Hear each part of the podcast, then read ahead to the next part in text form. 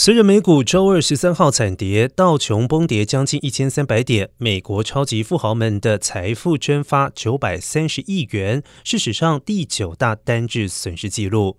昨天公布的通膨数据高于预期，引爆了市场出现腥风血雨的卖压。其中，全球第二富豪亚马逊创办人贝佐斯单日财富净值损失九十八亿美元。在彭博亿万富豪指数，所有的富豪当中，损失是最为惨烈。首富马斯克的财富净值损失了八十四亿美元。